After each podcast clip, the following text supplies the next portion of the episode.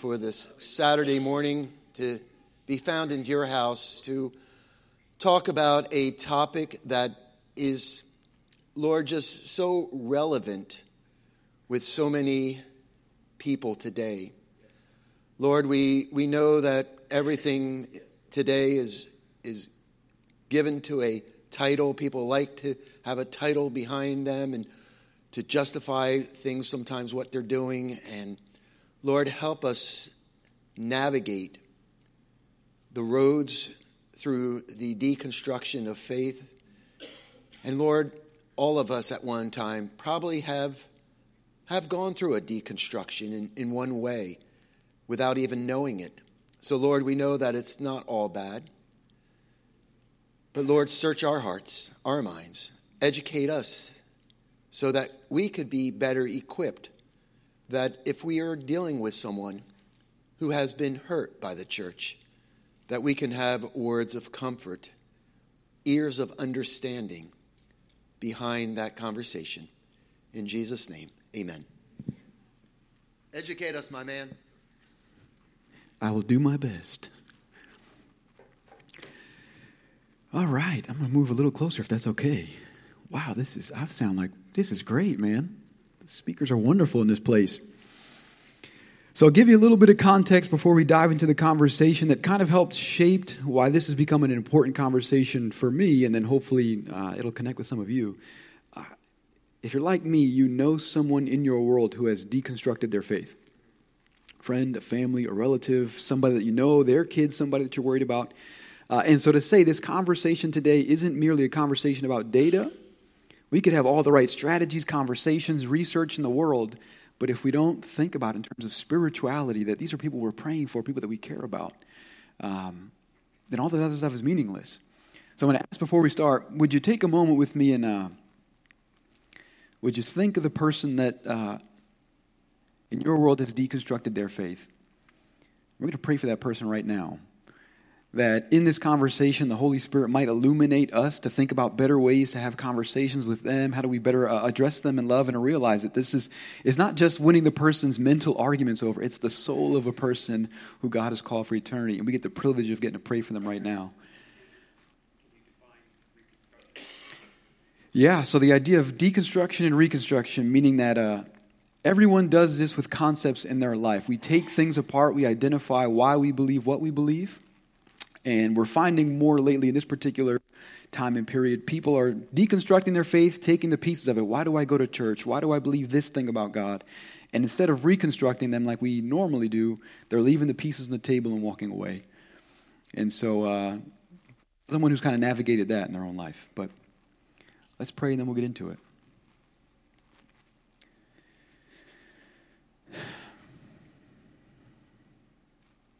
Lord, we thank you Lord, this problem does not scare you.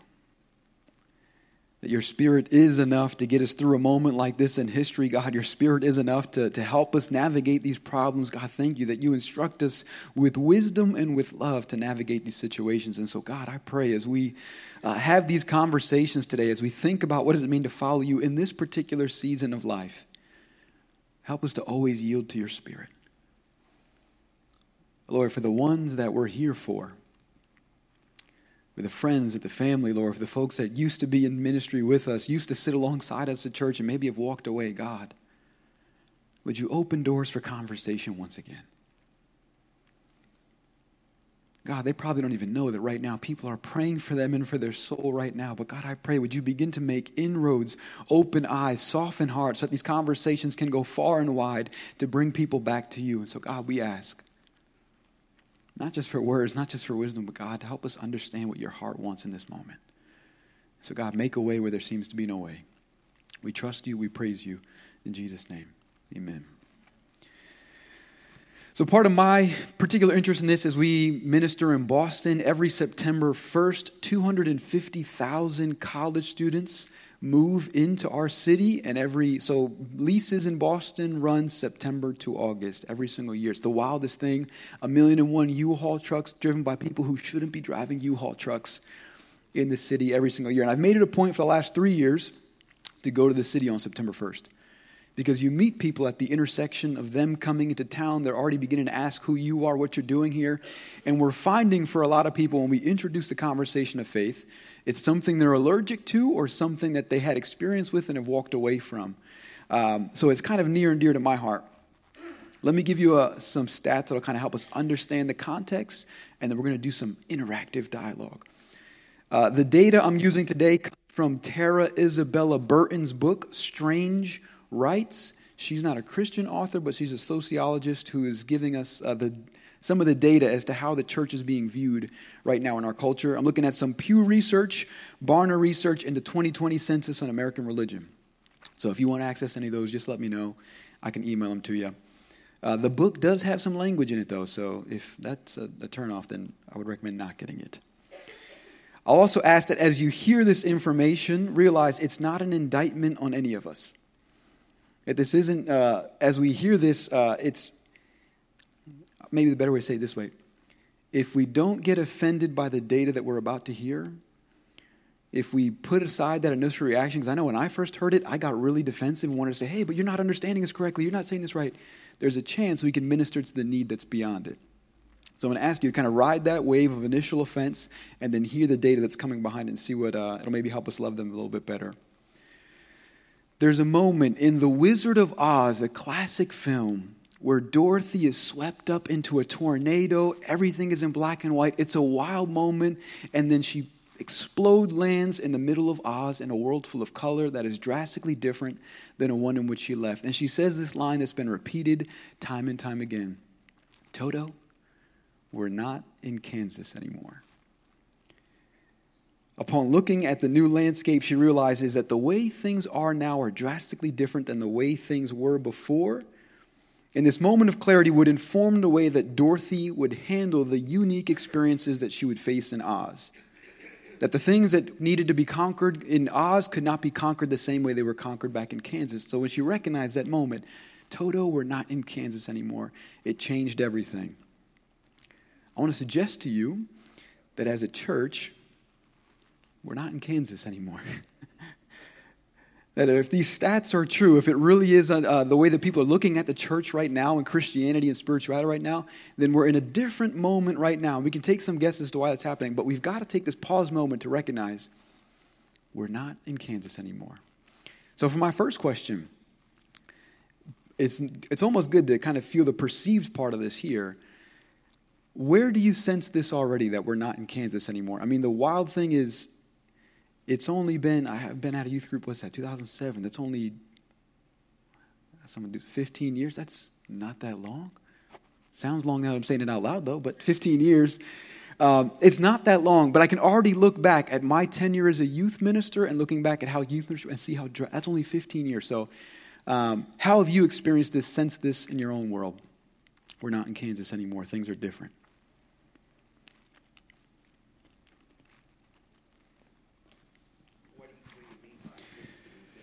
Yeah, so if you can look back to a time of church history, look back into time of your own time in church, how do you feel like things are different now?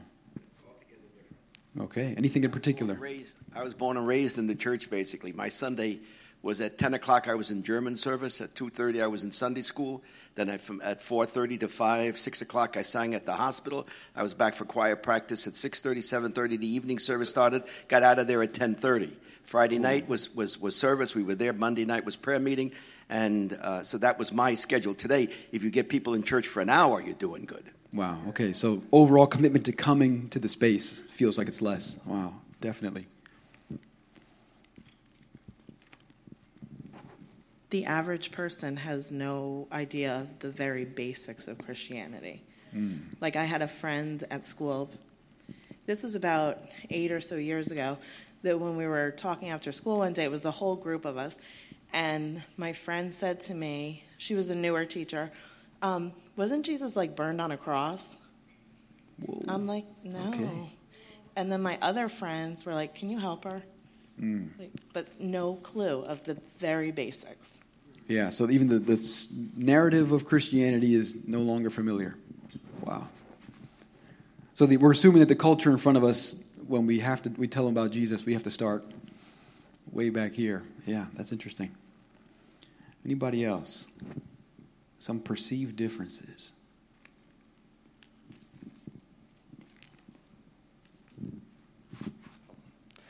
The things that used to be immoral, even to unbelievers, is now considered, if you're against it, you're the one being immoral. Hmm. Yeah. So a sliding scale of immorality, and that's intense. Yeah, we feel these things deeply, right? I mean, if anyone has had a conversation with anyone at this particular moment, you've sensed what that feels like in a real way. And so let me help paint the picture for a moment. I got one more? I'm just saying that, speaking to my own grandkids, hmm. they're basically illiterate, hmm. spiritually illiterate, biblically illiterate, in particular, biblically illiterate. Hmm. They, they, they know who the baseball player is, but they don't know the books of the Bible, et cetera, et cetera. And I think that's where we've done away with Sunday school. We've done away with Wednesday night. We've done away with Sunday night. What do you expect? Yeah, we'll, we'll tackle some of that stuff. But interesting to think through this conversation of uh, the main story that makes sense of our story collectively, the church, why we're here, what we do, what we do, why we do what we do. If that story isn't even available to somebody, then why would they connect to the other pieces of what we're doing? Yeah, big questions. Let me paint you the picture a little bit. This is a quote from Tara's book. She says, We are at the holy of holies for the religiously unaffiliated, the fastest growing religious demographic in America the spiritual but not religious, the religious mix and matches, the theologically bi and tri curious who attend Shabbat services but also do yoga and cleanse with sage but also sing Silent Night at Christmas time. The religious landscape in America is changing. And so, if we want to be the most effective agents of gospel change in our community and culture, it's important to spend time to get to know what that looks like right now. Uh, so, we're going to spend a few moments just getting acquainted with these ideas. What do they value in those kind of communities? And we're going to cover uh, three things. We're, we're going to look at where we are, we're going to try and identify some trends in the data, and then we'll talk together about some possible adjustments we can make to think about the future. Um, so, one stat disclaimer before we get into any of this I know there's problems with stats especially when it comes to someone who says they identify as Christian, because that can mean a thousand and one different things. But kind of peel it back two layers and say that's the, the, the least common denominator. This is someone who on a form has said, I identify as Christian. So um, here we go.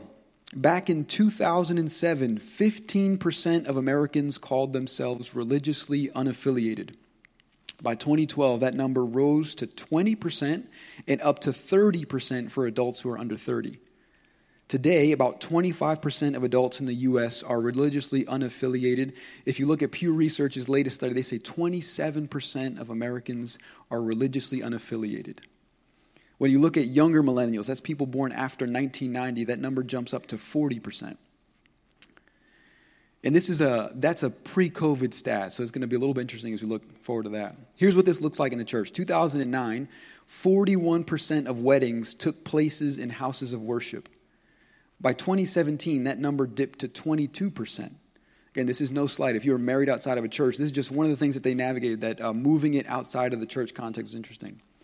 30% of Americans anticipate not having a religious funeral when they die. Barna Group found that 10 years ago, 2000, in 2011, uh, 43% of Americans said they went to church every week, but by February 2020, that had dropped 14 points to 29% of Americans. And that was February 2020. You know what happened in March 2020. So before the pandemic, only 29% of Americans said they go to church every single week. Christianity Today, they published this uh, amazing article called Empty Pews Are an American Public Health Crisis. They said this note when Americans describe the reason that they seldom or never attend church, scandals don't get top billing. Instead, people think of themselves people who think of themselves as Christian are more likely to say they practice their faith in other ways. It's 44%. Or 38%, there's something I don't like about service, but that's everybody.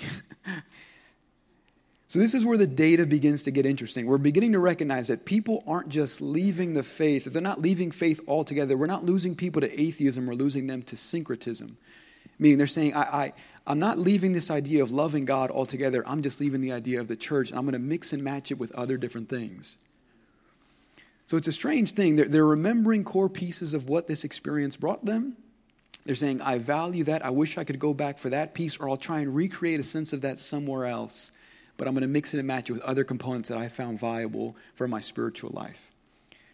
Here's what it looks like in home 72% of the spiritual but not religious folks believe in a higher power. That's 18% of all Americans uh, that are outside the faith still, even if they're spiritual but not religious, believe there's a higher power out there. 46% of the nones, we're going to use that term here and there, say they talk to God or that higher power regularly. So you can be spiritual but not religious, and 46% still have a prayer life with some sort of being that's out there. 13% of that number, they say that God talks back. 48% of those believe that a higher power has protected them in their life. 41% say that higher power has rewarded them. 28% say that higher power has punished them. 48% say they experience a sense of spiritual peace and well being at least once a week. It's crazy. That number actually jumped by five percentage points between 2007 and 2014. It's crazy. We're not seeing a, we're not seeing a shift away from the idea of God, we're seeing a shift away from the idea of the religious institution. But it's wild. The, the, this shift uh, hasn't just affected those who've walked away from the church. I, I'm going to venture a guess that it's also affected inside the church as well. We got these people, I like to call them religious hybrids. All right, this is where it gets a little squirrely, so come along for the ride. Pew Research defined a series of New Age beliefs. If you go to Barnes and Nobles and you look in the Christian section, this is one. Okay, I'm really weird for statistics and weird stuff, and I can remember going to the same Barnes and Noble over the course of time. In the Christian book section and the Judaism book section used to be like four to five shelves big. And at that same Barnes and Noble now, it shrunk to two and a half shelves, and the self help, the astrology, the spirituality section has grown and now, now takes up a lot more room. I don't know how to quantify that in data, but we're starting to recognize the, the desire of people to understand spirituality outside of the main things that are normally there seems to be increasing. So, Pew Research defined a series of New Age beliefs astrology, reincarnation, psychics, and spiritual energy located in physical objects. They found that 60% of religiously unaffiliated people believed in at least one of these things. This is where it gets a little scary. They almost found an identical percentage in Christians as well that of that list of astrology, reincarnation, and everything, they found that 29% of Christians believe in reincarnation. I'm not a theologian, but I don't know if that is really compatible with the gospel at the core. And so I say all this to say that we're living in a world where people are more comfortable feeling, uh, mixing, matching their religious beliefs to suit their present need. We're not losing them to atheism, we're losing them to syncretism. One third of Americans say they've attended worship services in different houses of worship. One eighth of Americans say that their life has been influenced by Buddhism, and only 1% of Americans identify as Buddhists. There's this book I stumbled on in seminary. In 2009, it was written, uh, the title is Without Buddha, I Could Not Be a Christian. Harvard Divinity, they, they call this unbundling, where we're taking apart. It's a different side of deconstruction, where we're not just taking things apart, but we're taking pieces apart and then bundling them with something else. Three fourths of millennials agree with this statement whatever is right for your life and works best for you is the only truth you can know, compared to 39% of generations above millennials. So we're beginning to feel just the shift in that direction, but if the data still trends in the same direction, a generation from now, there's a chance that the generations that come after, if they're influenced by three fourths who think your truth is your truth no matter what, it's going to get pretty interesting. 47% of practicing Christians of all ages agree with that same statement. Whatever truth is good for you is the only truth you can know. It's big data. Um, so that's kind of the big, the, the first part of the, the landscape. So let me pause there for a moment and give chance for reflection and comment and response. Does that data seem to track with conversations that you've had? In what ways does it seem to make sense? In what way does it not make sense?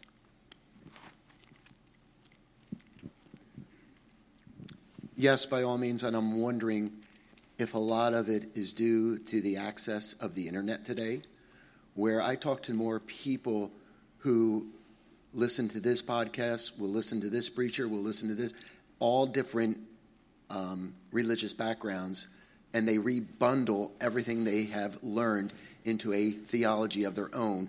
So I'm just wondering would you agree that the access to the internet, availability to all different types of religion people listen to, then rebundle it into a mixed up theology?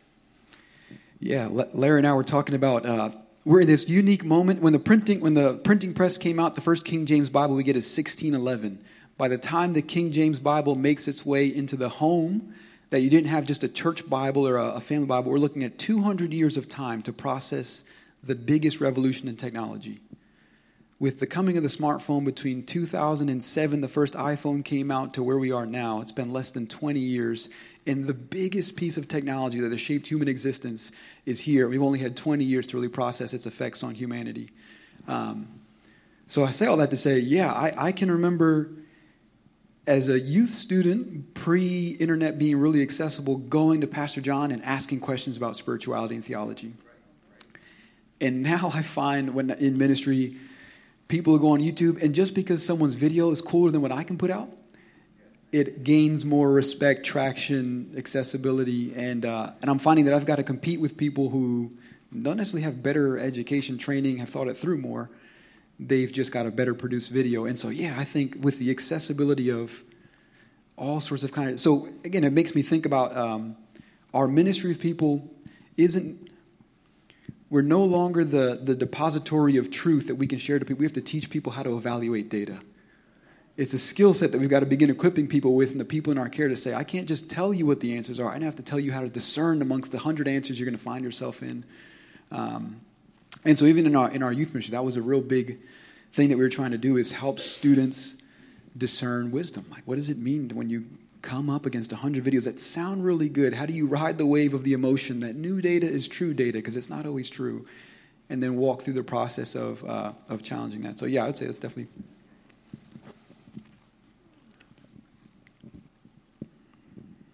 I have a thought I'm going to try to express. Hopefully, it comes across. I'm here for the ride. Um, the generation I belong to tends to speak truth like it's the only authority and the only thing out there. And when you do that, you get nothing but a wall that you're speaking to. Mm.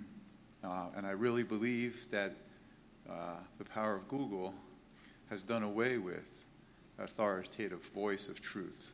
Hmm. Yeah, right. I think I remember when I was a kid the arguments of like me and my friends on the bus get an argument. Hey, man, who threw the first touchdown in this football game? And you go back and forth for an hour just arguing about it. The only thing you could do is go back to the library and go see if there was a book that recorded it.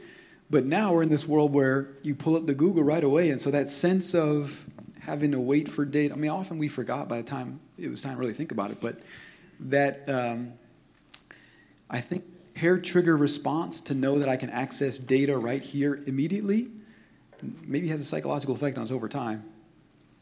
Yeah, so I definitely think that the data, you know, definitely follows through with our experience as well. And I agree with um, what you guys are saying too about the internet. And I think like how it used to be that um, your pastor or somebody in church, like you gave the example, that you would go to them for truth or for authority. But now I think the perspective is that they're going to tell me what they need to tell me because that's their job as they represent that institution. Mm. And so I think, like you, what you said was really good. We need to help people with critical thinking uh, because why is what somebody says on YouTube more authoritative? It's not. It's just something I haven't heard in church before mm. and it mm. sounds good. And I'm not being taught by my church or by my parents or somebody how to think critically. I'm just told what I should think. And I think that can be sometimes maybe the younger perspective why there may feel to be like a wall. Hey, well, this is what we believe.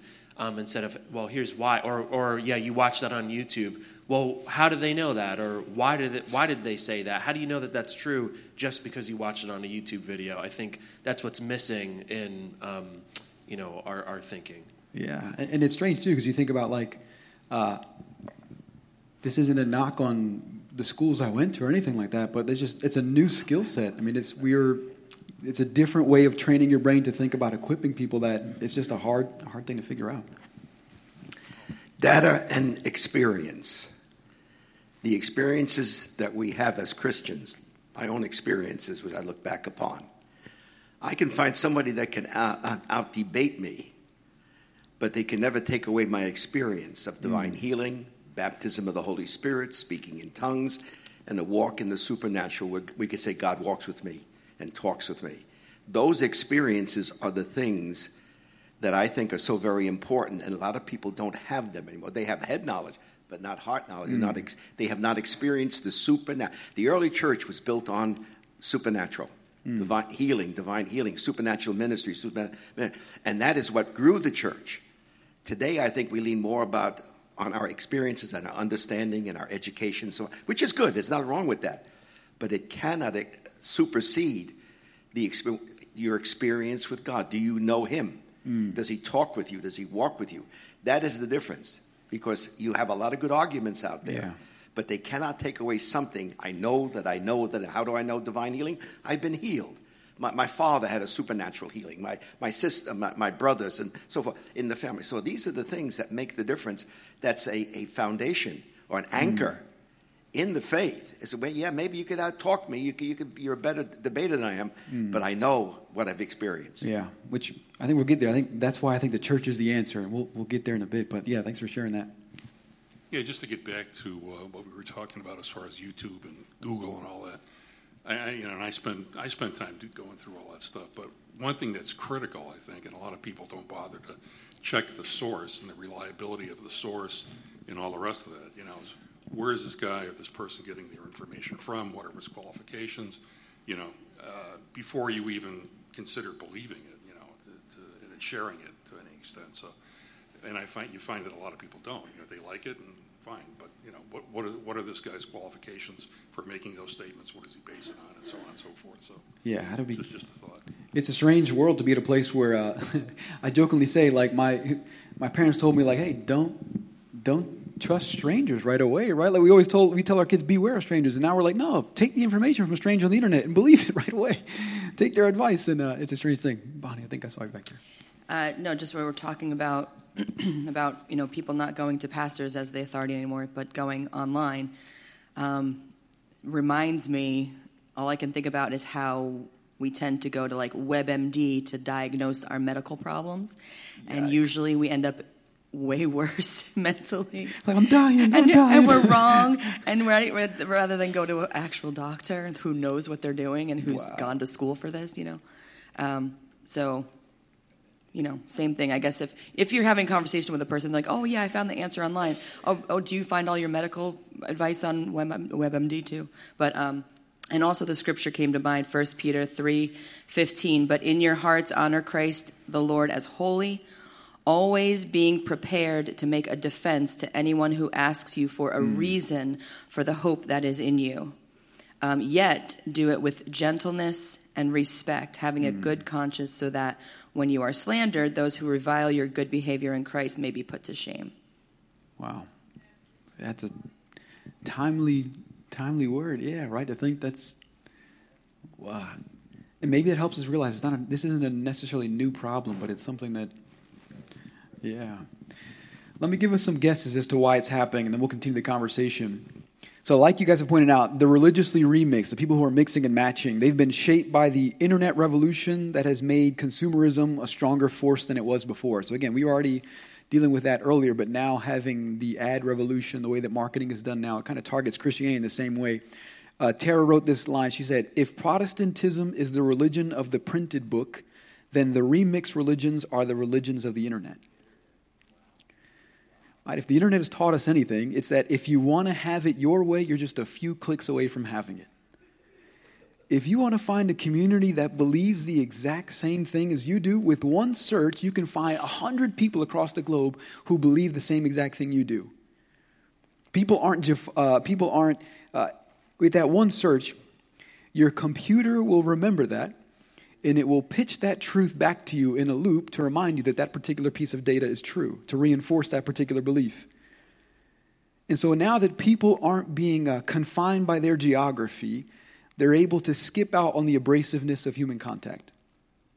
So, for example, if I don't like sitting next to Sister Fufu in church because the way that she talks about politics annoys me, then I'll just leave. Because in every other community that I'm in, I find 100 people who, don't, who agree with me that Sister Fufu is really weird. And so, because of that, I'm just going to go live in that world. That's where my identity will take place. I mean, honestly, I, I, think that's where some of the most tremendous damage has, has kind of set in, in this ability to find communities outside of your geography who can't challenge you, see you on a daily basis, but reinforce that belief in a loop to think that's how the only way that things work. Growth doesn't happen in those kind of communities. It happens in the places where you have to sit next to Sister Fufu and be challenged by her the way that, and, at the same time that you're challenged by her, also be encouraged by her because she is great at loving and praising God in a way that you may never be.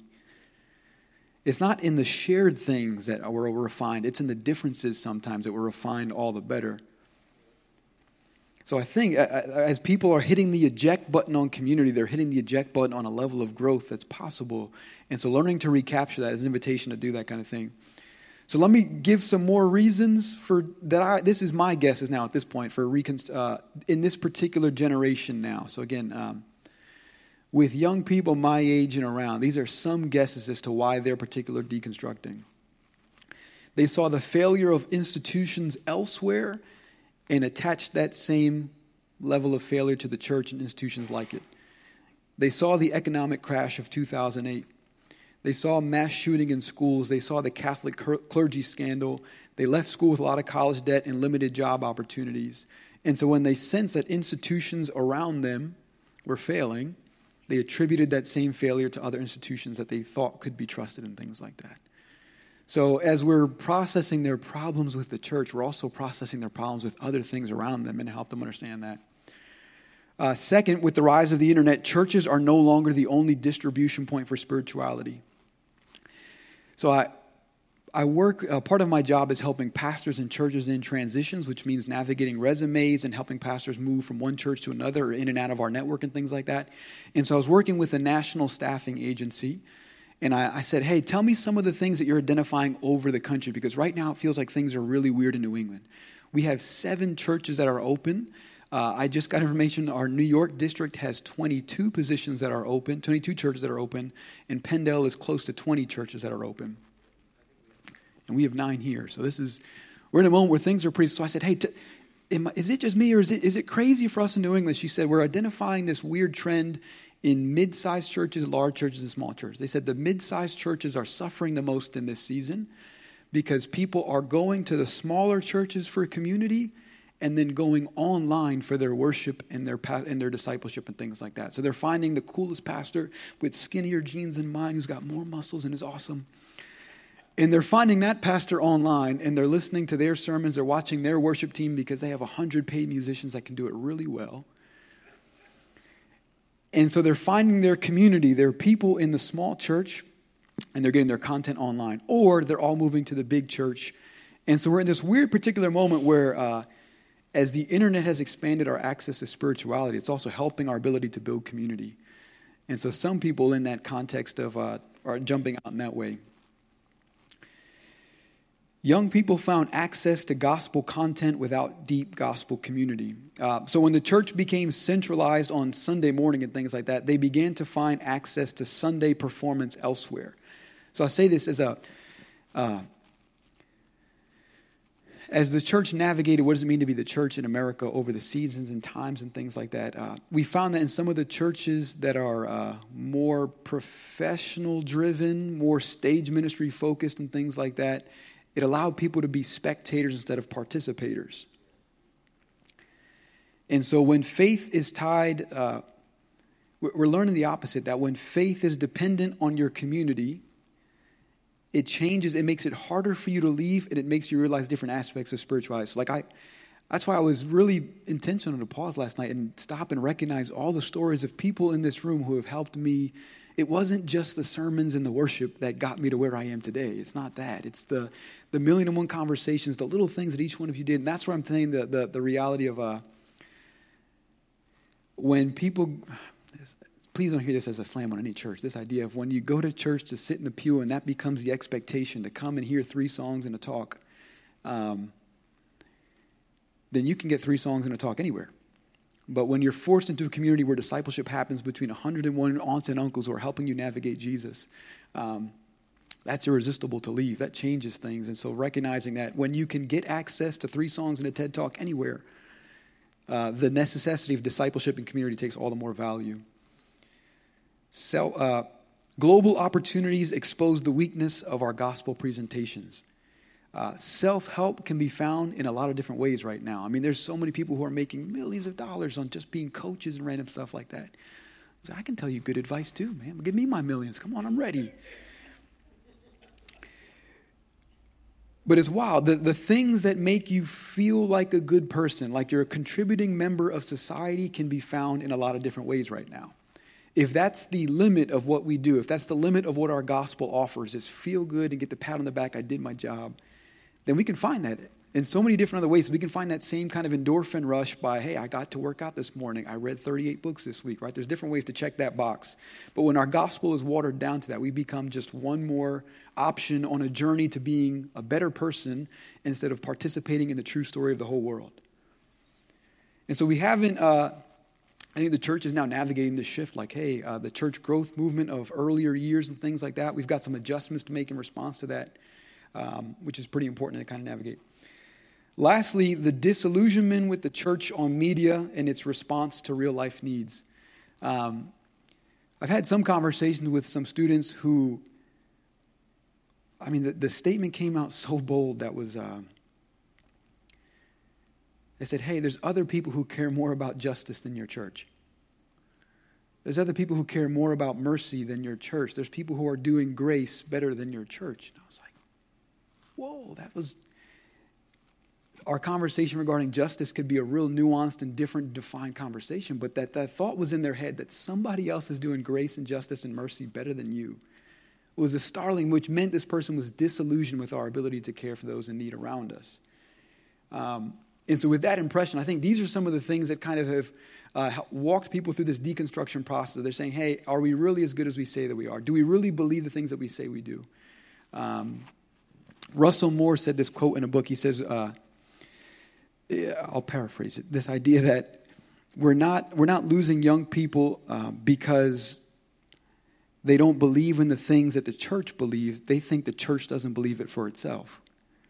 That we say all these amazing teachings about Jesus, that we say he's the king and this and that. And so, um, so let's pause there for a minute. Those are kind of next steps. Do you think some of those are accurate? Where have you experienced those, those kind of steps of deconstruction of people saying, hey, I've been disillusioned with church, I've been uh, looking for community elsewhere.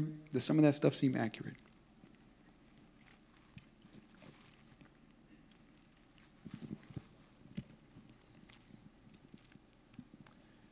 I'd like to just say that in my own thoughts and in my own reflections on my own walk with Christianity, I've experienced all those things. I've felt the church hasn't lived up to what it's meant to but it's only through a personal relationship with Christ and His working in my life to keep me in the game that I've stayed in the game. So if I'm feeling those kind of things, I can't mm-hmm. even imagine what someone who does not have the power of Christ working in their life would be going through. And this is, I'm believing that every Christian, if they're honest, they don't wake up every morning and go, Yahoo, I'm a Christian that there's a struggle. I feel daily struggle. So mm. just being honest, putting that out there. So trying to say that if we are honest about that and deal with other people, I think we are more sensitive to where they're at. Mm. Yeah, can I ask a follow up question? Because I think that's, I appreciate you sharing that. And then, uh, what has helped you stay anchored, like throughout your life? What has been the thing? So, amidst those disillusioning moments, like what has been the thing that says, "Hey, I'm going to keep being a part of this? What's what's been the reinforcing? A true relationship with Christ is the only answer I can have, mm. because when I don't have an answer, I go to Him. Mm. I've learned that I have no other source that has guided me in the way Christ has. I don't. I really believe that I came to a place in my life where I really kneeled at His cross. and surrendered my life to Him. Mm. And I really believed that He answered that and He embraced me. Um, and it changed my whole perspective. It's not head knowledge, it's a change in a whole mm. direction of my life. You know, like I don't know how to explain yeah. it, like without being like Christian about it. No, that's that's good though. I think like what Pastor Fogel was saying, there was an experience there that convinced you that God is real, and that and there was, and it was beyond what I could explain. I can't explain it. When I try to explain it, it just sounds crazy because I'll talk hmm. to people who have not had that kind of experience, and they kind of think like I'm weird, you know? 'Cause Yeah. it's like, and I thought people who had that experience before I did were weird. So like, it's Yeah. just the reality of it. And that's the, that's the strange thing in this particular moment where I think going to some of those stats, like the data seems to show that people are interested in spirituality. And so that's where I think the church is the answer. If we can set up these moments, that's where I think uh, we get to set up moments where people can experience the true God. And we think really intentionally about what those could look like, where someone could be captured, convinced beyond any reasonable, logical argument. Um, that really changes the game, which is really, really special. Once again, when you look at Christianity across the board, how many people have a devotional life? How many experience Jesus day by day, moment by moment? This is what he promised. My sheep know my voice. He wants to have a living, vital, talking relationship with us. How many people spend at least, and I know it's an hour a day, 15 minutes, five minutes a day? Maybe they, you know, you know, it's, it's, it's like this, you know, a real quick prayer on the way out the door. But once again, our relationship, if, if, if the amount of time that we spend with God is the amount of time you spend with your wife, you'd be living in the garage. So it, once again, is predicated on relationship, on a daily devotional life. That is the foundation. Hmm. We're, we're, we're, we're we're in tune with Him. He, he speaks to us, we talk to Him, and a lot of these things that we're going through right now, God will come and make Himself real. Yeah. And so how do we the question will become in a minute, like how do we get someone to that space where it's a daily walk, it's a real relationship, which is Andrew, back when I was a youth pastor, my first youth service, all the girls had skirts on. My wife had slacks on.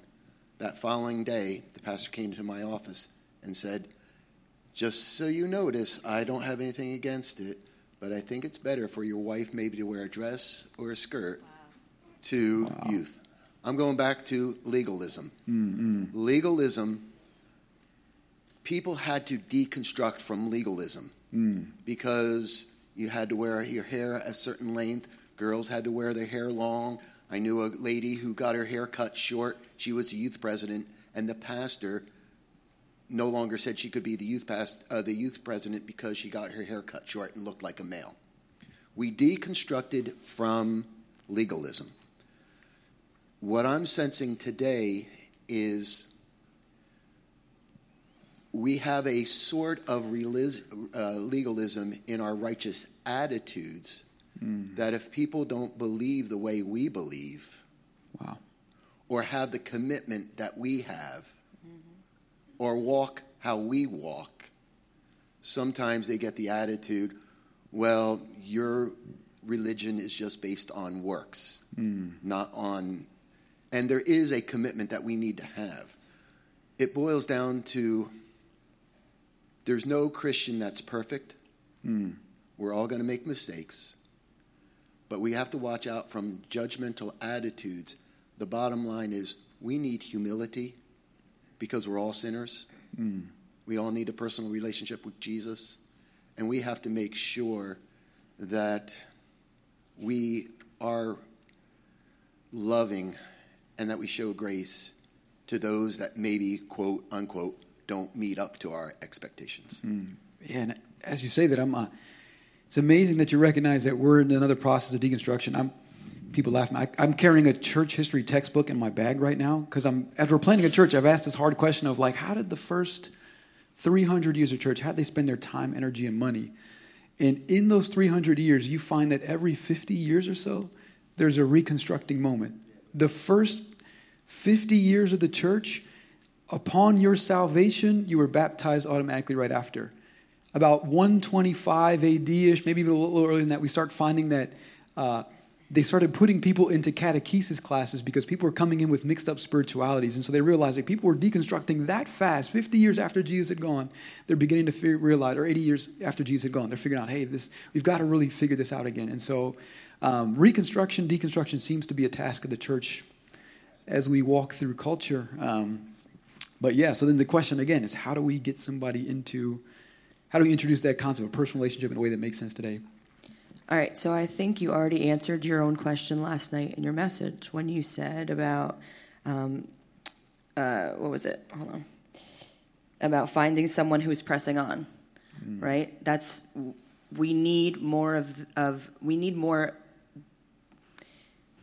There needs to be more mentorship and discipleship in the church that's not on the on the duty of the pastors. It's on the duty of the seasoned Christians, of the ones who are pressing on, of the ones who do have that rich devotional life.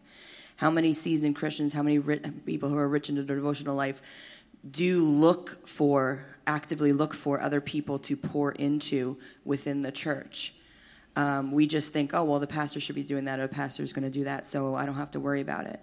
Um, but you you know you said yourself find someone who's pressing on and then also help one help someone else press on. So it goes both ways.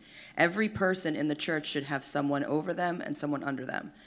It's it it just that's how that's how that process is going to affect change. Yeah. It, it's strange. We've uh in seeking well performed services we made ministry something only professionals can do. And in doing so, we've, we've taken away responsibility from the people that can also do it. And again, when you go back to the church history stuff, it's strange. It was random people that, that were doing the work of discipleship. I think of my own discipleship experience. It was a family of people who came to the dinner table and had conversations and asked hard questions. Um, and so to say, yeah, I think that's a critical piece of, and that you're not going to get that online. You're not going to find that particular piece from the YouTuber that's making a great video. They're not going to have that level of investment in your life. And so to think, I think that's a critical place for capturing people. Um, I was just thinking about two things in my own life and that I've noticed around me. I think um, that have affected like deconstruction. Um, so tolerance, like the coexist campaign, which I definitely Googled while we were in here. It started in 2006. Wow. I was like, wow, I am really just, um, you know, apparently I'm definitely a later millennial because Google. But anyway, um, so coexist and, and that whole theory of like, oh, you know, you have to be tolerant of everyone's beliefs, and then people become scared of sharing their beliefs because we have to, you know, all bring this thing together, whatever. Um, and then on top of that, I think just like a lack of um, gospel fluency. Um, I think in my own life, when I went to college, I went to a Christian college, not not Assemblies of God, and so um, right from the get go, I had a lot of people come at me about the Assemblies of God and that you know, we were a denomination that's like very experience oriented and emotions oriented, but we really didn't know anything about the Bible, which I know that's not true.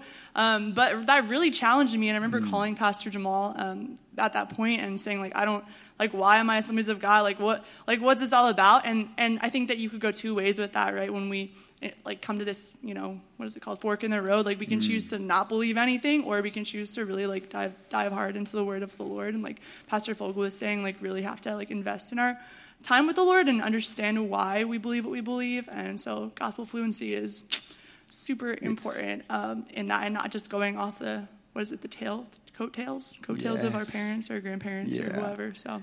So how do you create like an ownership, like a real yeah, engagement with this thing of being 100%. Yeah. Mm-hmm. Amazing.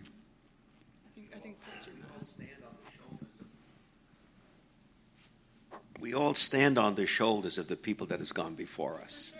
And I thank God for the people that I've been in relationship with. I think that's an important aspect of it, is that remembering that the people around us are there, and then people will be standing on our shoulders in the years to come. And what are we going to leave behind? What's going to be our legacy to the next generation? And uh, that encompasses all that we've read, all that we've talked, all that we are. But to make that available to people, you know, in, in our own personal life, in our own way, the way we react and the way we walk through things is so very important. We'll spend a few minutes talking about how to translate that into a way that makes sense to people who are in this next generation. Uh, okay, we'll do these two, and then I don't know if we wanted to cut for a break. Okay. I was just going to say, uh, just add also to what everybody's saying, um, you know, about having the experience of God, and when we're challenged with these different things. For my own personal experience growing up in church. I grew up Assemblies God as well, and I had a great, wonderful church experience. I love um, uh, growing up in church, all the people who loved me. But I think that there were times that I had questions, or I felt, man, I don't, I don't have this experience of God. I'm not feeling something. And I think when you read some of these deconstruction stories, people feel um, manipulated or guilted or people are unequipped to answer those types of questions. Well you just have to try harder. Well you're holding on to sin. That's that's your problem. And that may be well intentioned or again maybe it's because we're not equipped to answer those things. But so i think people who go through that deconstruction process that's how they feel is is well you know what how much longer do i want to put up with this i'm trying i want to please the lord i'm i'm doing my best i'm giving it to god and man i don't feel anything or whatever it may be um, and you know, and that's coming. That's uh, that's a perspective I have, and I'm saying I had a great experience in church, and people loved me and invested in me. Um, and so, so you know, if maybe you didn't feel that way growing up in church, I could see that even being more difficult. You know, when you have questions or you feel like you don't have an experience like that. Hey, uh, Pastor, thanks so much. Uh, I just want to uh, I'm Tara's dad, but uh, I just want to decipher a couple things. Pastor Jeff always says to me, "Thanks for visiting." I, am like a Catholic guy. I'm an old Catholic guy, and I, I, don't know if I'll ever divorce that from myself. But I've always I've been attendance here for probably 10, 12 years, so I, am like a duality, if you will. So you talk about uh, the word people pleasing is is one of those words that, that I picked up along the way. I, I'm also been a member of Alcoholics Anonymous for a lot of years, and and if you go to an AA meeting, which I'd strongly recommend for anybody to do, it's quite fascinating. I've brought, brought my kids, even my kids when they were real young, I, I brought them to meetings because there, there's, first of all, uh, their, their conception of God, higher power, as Tara and I were talking about this morning coming in here, HP, Harry Potter. Don't want to get into like cross references and, and the reality of the world we live in because there's so much that's amorphed with uh, nuances of what is God? You know, what I, mean? I got a friend. He's like talking about Buddhists. Like, I was like Brian Corrigan. I said I thought you were Irish Catholic or something. You know what I mean? Like, but not, not to say like find God, find in the church, find, like find in the in the church of Jesus Christ. I firmly believe that's why. But and, and when I go up to the podium sometimes and I'll thank people, I'll say I thank Jesus Christ for bringing me here. You know, I mean, for, for whatever people who they want to say is higher power. That's your vision of it. But that's this is me from my perspective. And I was saved in terms of, um, but uh, all the things about like growing up in the 60s, and my mother was into astrology, and I go into Cat, all boys Catholic high school in Paterson, New Jersey, at Don Bosco. Father, Father Vince, uh, my mother says uh, I'm Leo with Sagittarius rising, and I got my moon is retrograding, and Mercury and Var. She did my ephemeris. I was like, Mom, I didn't think that's a little reaching it, you know. And Father Vince would say, we put our stock in Jesus, Jim. You know what I mean? You, you, that's paganism. We don't believe in that stuff. So take it elsewhere. You know, he would like shout me right now because he was went to school, Gregorian College in Rome, and I think I'm kind of going in and out of places, but I, I think I firmly believe that uh, uh, you know, like what we find and and this this craziness of the world and, and to find because everybody is searching for God and and in Jesus we've found it here and uh, and I firmly believe that uh, too many people uh, just define God and, and the, the way out, the wackiness and people pleasing of like searching for everything. And, and, and as Pastor Fogel said, you got to stand up and say, you pray your God and your way. And, and I think if you affirm that and you believe in that and, you, and it passes on and, and it grows to people like, like devotions. Amen. Thanks. I don't need to say anything more if you need to keep going. Yeah, well, for time's sake, that's okay. Yeah. Yeah, so I think we've identified in these moments, and we'll talk about the maybe a way forward in our next uh, little bit of time together. But I hope we've also identified in this conversation people are hungry for something. That that verse in Ecclesiastes is actually true. That God has put eternity in our hearts. Every human being has a sense of God's shaped hole that's there, and that they're waiting for something to fill it. And right now, we're just finding people are stuffing it with different things. But I also want to just tip our appetite in the right direction. Maybe this is the best time to be in church that maybe this is the best opportunity. Maybe this is the best time to stick around and dig in because we get to offer something to a world that's hungry right now and they're telling us they're hungry and we just got to think of how to fill that appetite. So let's take a break for. Let's do a 10 minute break if you want fruit. Um, bagel again. Help yourself. Andrew, thank you so much. You know, the people are hungry for community part of the theory behind small groups is creating community. And what happens a lot of times is because we're in a consumer oriented society, we always want to know what's in it for me. But it may not be what's in it for you, but it may be going to a small group because someone else there needs your community.